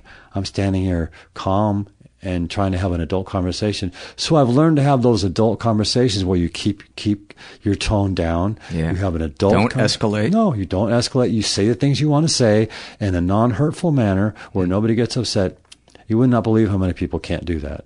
It just fries their brain. And and the great thing is is that you're not the person doing that anymore. I'm not You're the person doing person. that. I finally, I don't know how it, but I think it was being married to somebody who was that sick and that eaten up by the disease of addiction, seeing her try to hurt me so many times and the length that she would go just to hurt me for no mm-hmm. reason because she was hurting. So I, I finally grew up and, and now I wouldn't think of putting my hands on anybody. Oh, It mm-hmm. wouldn't cross my mind. Mm-hmm. And I hit the heavy bag. I do boxing. I, I, I hit the bag. I, I've got, you know, I know how to fight, but it, I would never even think about doing that to somebody because I finally grew up. It finally happened, you know? Buddy, thank you so much for uh, sharing your story, being my friend. And, Thank you uh, for all you've done for me. You're somebody that from day one uh, w- was into service work and helping people from the start of when I met you. And I have seen you before get completely vulnerable and have no self pity whatsoever and be completely in the solution. And that is a shining example for people around you who are suffering from the same malady. Well, let, let's wrap this up before you know, before you start listing the bad things about me. Okay. All right. but no, but thank you for all you've done too. I love you, Charlie. I love you too. Oh man, I am gonna miss him. I'm gonna miss him. I hope that gave you a sense of uh, of Charlie and uh, a great example of a complex, lovable human being, and and how difficult it can be watching uh, someone have their ups and downs and, and, and being powerless over whether or not that person stays sober or stays out of jail or whatever it may be. But love you, Charlie. Delve into the shadows of the mind with Sleeping Dogs, a gripping murder mystery starring Academy Award winner Russell Crowe. Now available on digital. Crowe portrays an ex homicide detective unraveling a brutal murder he can't recall. Uncovering secrets from his past, he learns a chilling truth. It's best to let sleeping dogs lie.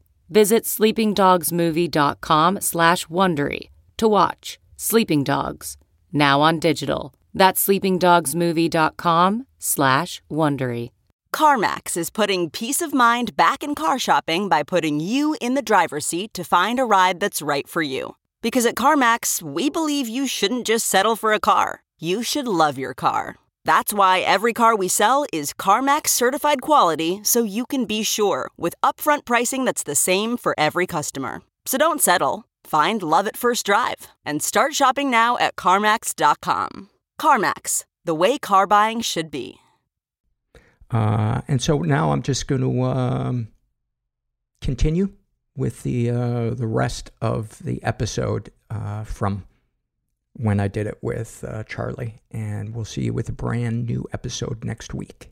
I got an email from somebody uh, that brought up a really interesting topic, and it was how do you know when something is your issue or the other person is really being annoying.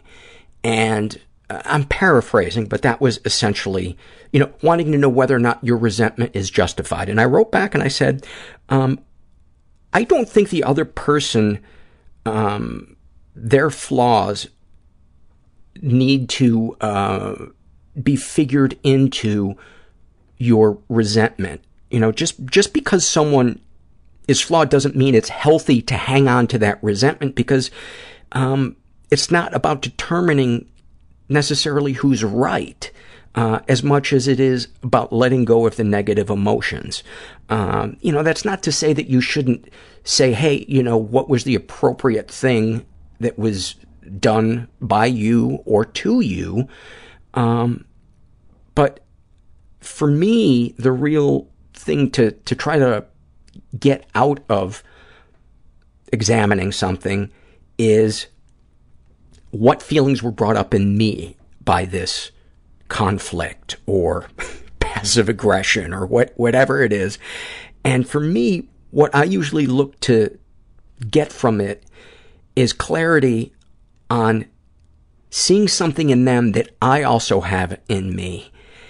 And that helps me have compassion for them because I can't judge somebody when I truly know I share the same flaw that they do. Um, and that for me releases the, the anger. Because uh, then I'm, I'm reminded of how many people gave me a, a, a wide berth when I was stepping all over people's toes and just oblivious to how selfish um, and hurtful I could be. Uh, you know, it's really it's really about getting to what the fear is underneath the situation. Because when I'm scared, man, that's when my flaws flare up. And it's usually just like the person I'm resenting. And there's a saying in support groups that if you spot it, you got it. Now, that's not true all of the time, but for me, about 90% of the time, if I really break it down, what I am hating on somebody for is almost always something that I hate about myself. And that doesn't mean that I'm going to go ahead and be a doormat, but tempering it with some degree of compassion for that other person helps me deal with the situation with moderation, diplomacy, and timing. Timing is huge. Sometimes waiting until the next day to say something can make all the difference in the world. So, I hope that made sense. And if it didn't, you know what you're free to do. You know where to go do it. And you know which finger to do it with. this is a happy moment filled out by Will, and he writes, I love, I love ones like this because they're so subtle. And Will writes, uh, raking the leaves in late November.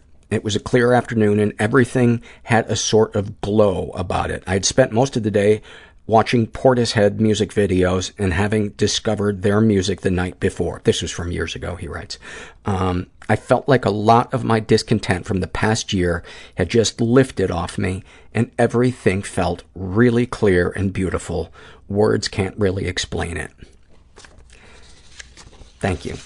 Thank you for that. I, uh, I love moments like that. And, and, and then part of you is like, why does this feel so good? Why is this why do I feel better here raking leaves in my backyard than I did graduating high school?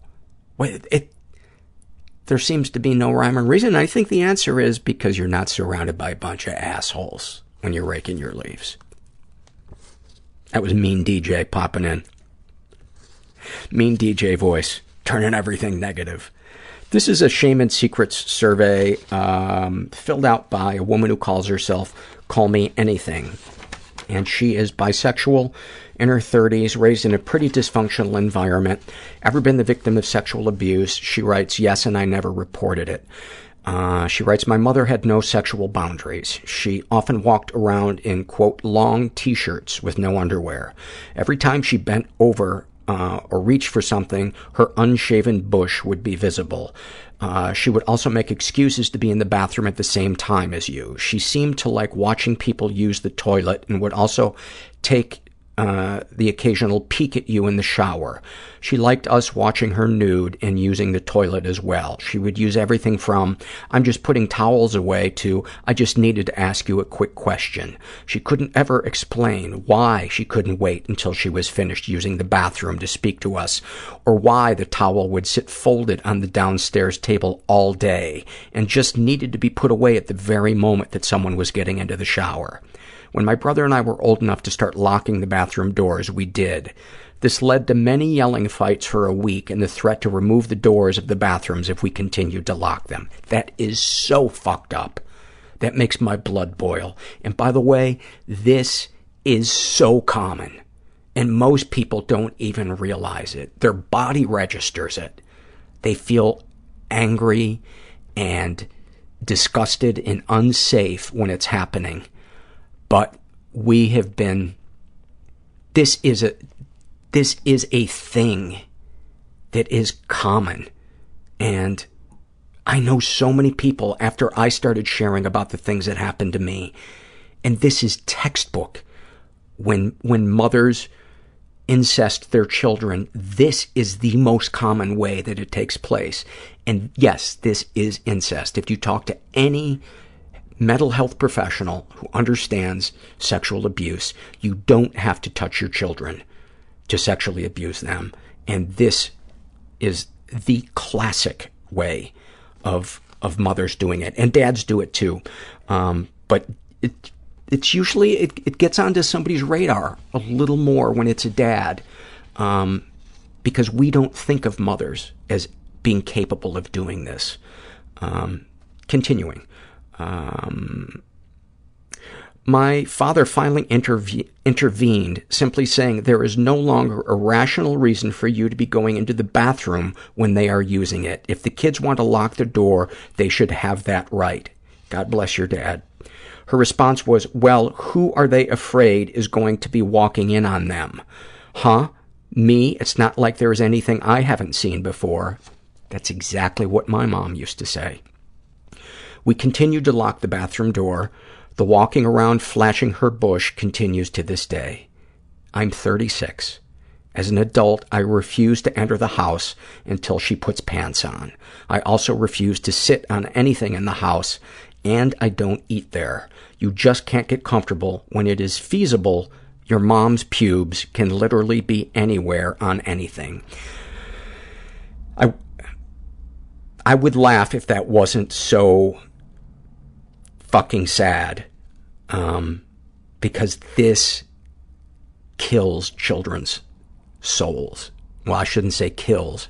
It wounds them deeply. This, this affects their ability to trust, to be intimate with somebody. And you know, I don't hate those moms or those dads that do that.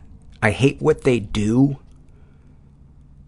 And I, I don't know how many of them are conscious of what they're doing. I see them as sick. And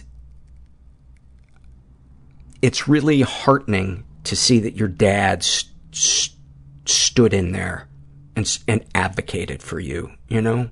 That, and it's so awesome that you have set a boundary that you won't enter the house if she doesn't have pants on. That is, that's huge. That's huge. And if the person who is uh, reading this wants to be connected, uh, who filled this out wants to be connected um, to some support I know of around this issue, um, contact me. And I will talk to you more about it. Or somebody hearing this read is and is like, oh my God, that is my story. Um, contact me through the website. To the question, have you been physically or emotionally abused? Uh, yes to both. My mother is an untreated borderline. When my brother and I were younger, she would make up imaginary offenses that we were to be punished for. She didn't believe in timeouts. She would categorize her parenting style as strict, but I have come to learn that is code for I beat my children. At the age of nine, my mother was in a rage and needed to get it out. Hitting us was the way she would relieve her aggression. She started to attack my seven-year-old brother. As she closed in on him, he started screaming at me to help him. I went a little mad. I jumped on her back and started to beat the hell out of her. I knew she was going to kill me, but the sense of panic and fear his screaming put me in, I think I reacted like a trapped animal. I was so terrified of what I had done, I wet myself. After my attack on her, she seemed shocked and very hurt physically. I think I scared her. She realized I had become physically stronger than her. My mother is under five feet and a hundred pounds. She didn't hit my brother or me after that, but the emotional abuse continued until we moved out. I have read so many surveys in the five plus years I've had these on the website where a, a parent is almost like snapped out of a a state when when a child fights back. Um, and it never happens again. And I'm not giving any kind of advice here to anybody. It's more of an observation that it almost seems like it's waking them, it's waking that person from some, almost like a dream state where, where th- that they go into, like a blackout, like an anger blackout. Um, I, I would love to see somebody do some research, uh, on that. Because it's also interesting that then your mother continued to emotionally abuse you. And, um, Anyway, any positive experiences with the abusers? No, she has never shown me love, support, or kindness. I can't even recall a single memory of a good moment. Uh, darkest thoughts, killing her. I'm not ashamed of it. I think it's appropriate for the way I was treated and raised by her. I don't get a lot of understanding from people. Most people love and respect their mothers. Uh, darkest secrets. I was crazy into BDSM until I had a therapist who told me it was common.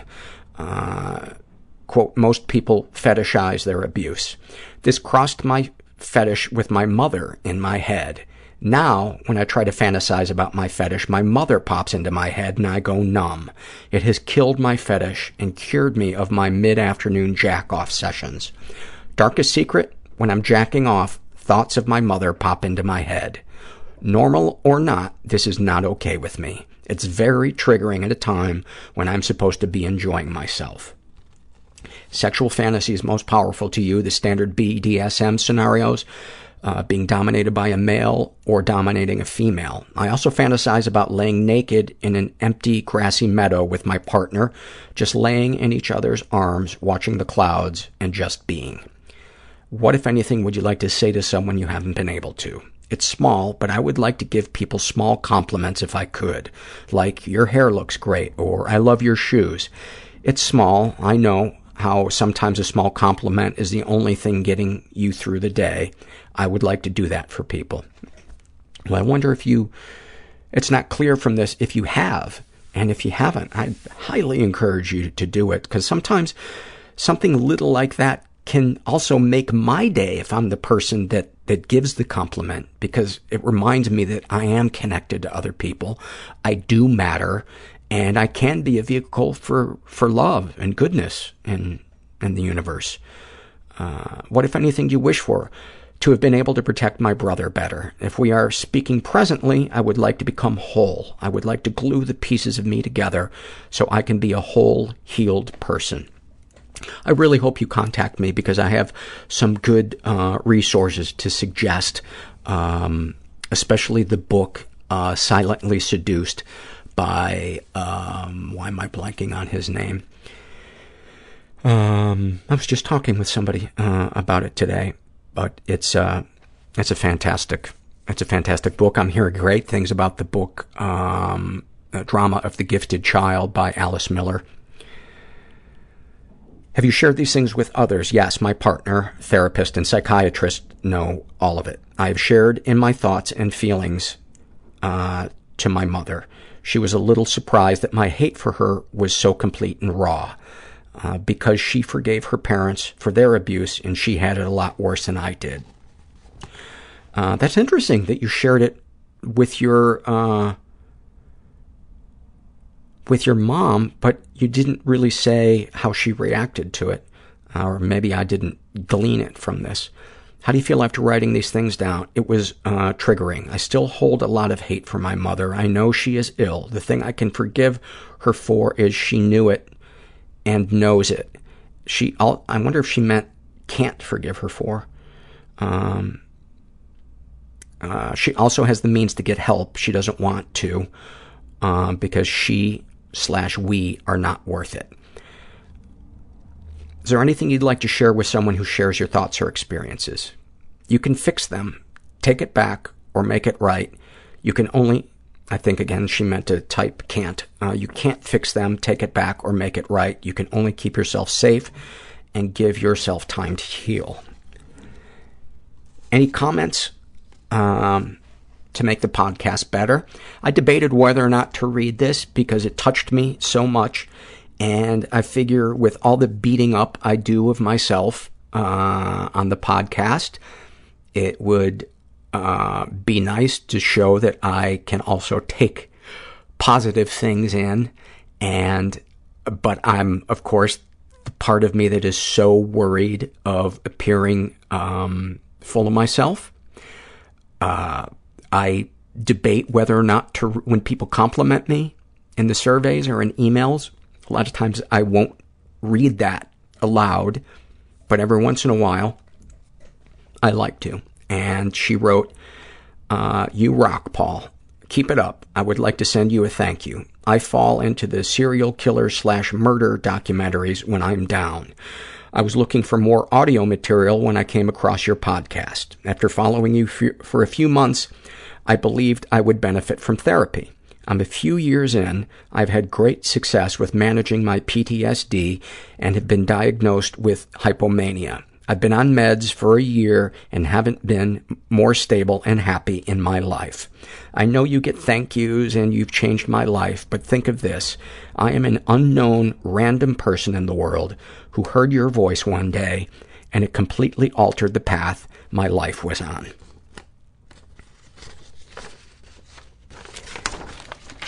That is such, um, like when I'm having a really shitty day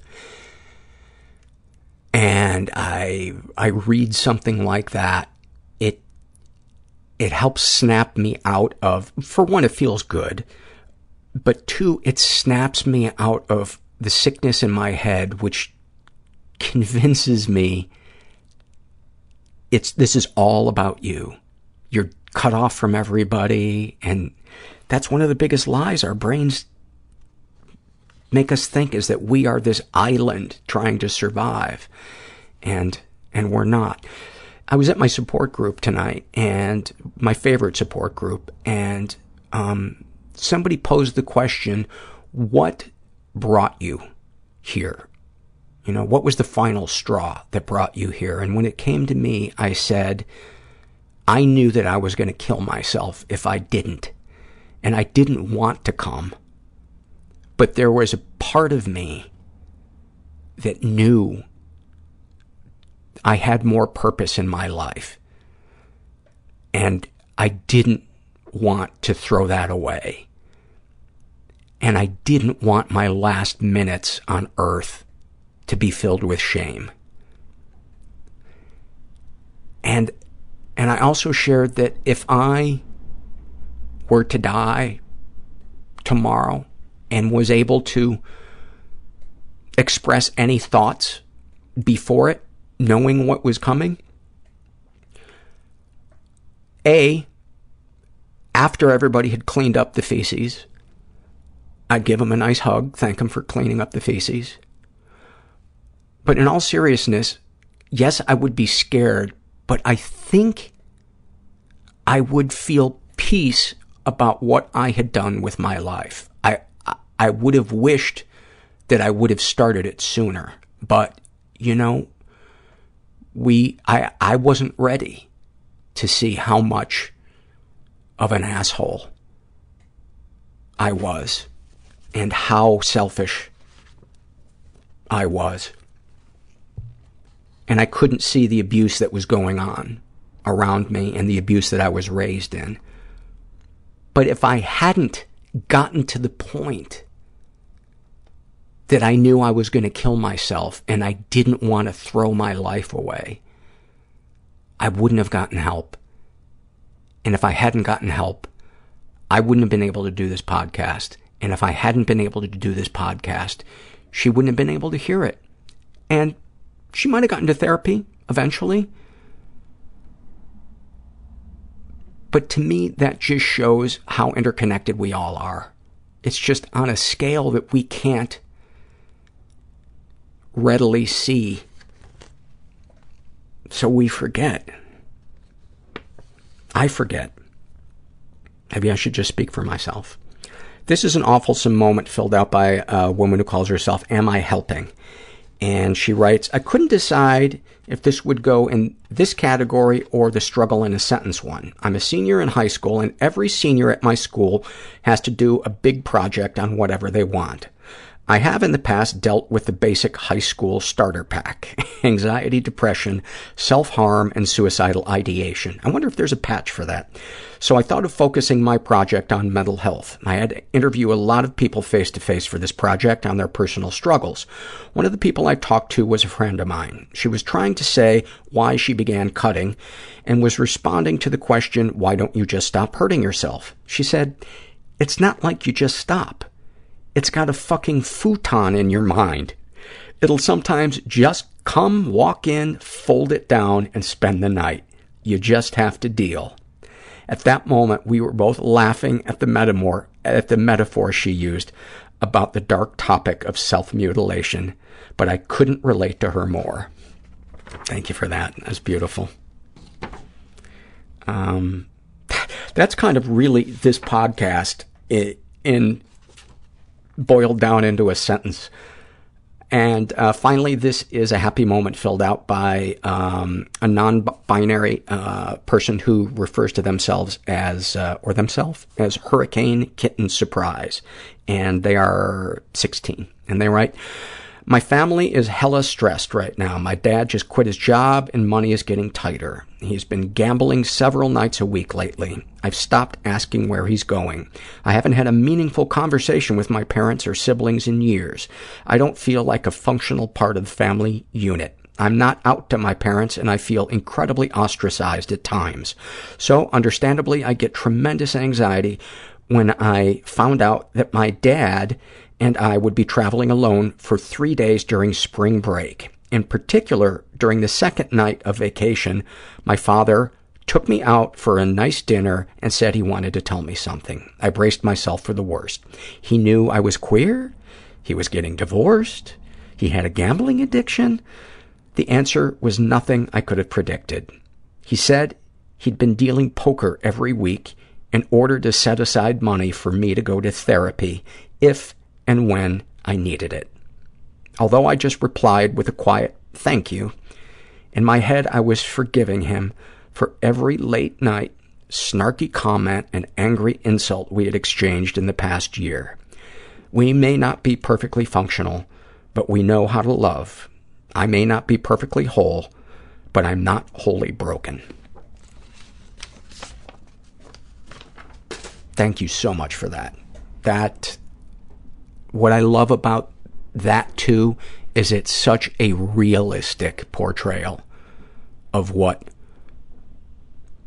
getting healthier looks like in a family.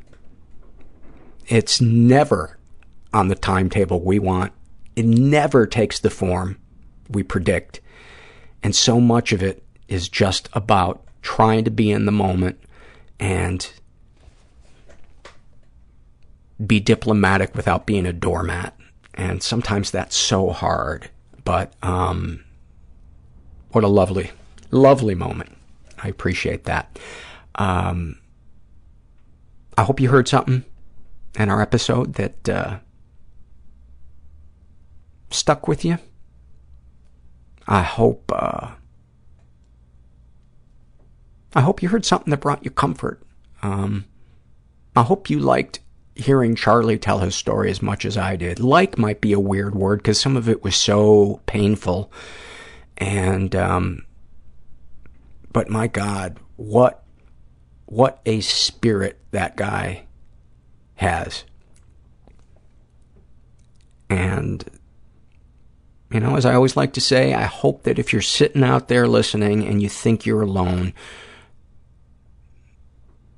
you've realized that you're not and that there's hope because help is all around us. We just have to reach out and ask for it. And I'm so grateful that I did because now I have you people in my life. And, uh, it, it really makes my life beautiful. It really does. And I never thought I would hear those words coming out of my mouth. And, um, thanks for listening. Everybody I know is bizarrely beautifully Everybody I know is weird bizarrely beautifully Everybody fucked up in some weird way. Bizarrely beautifully fucked up in some weird way.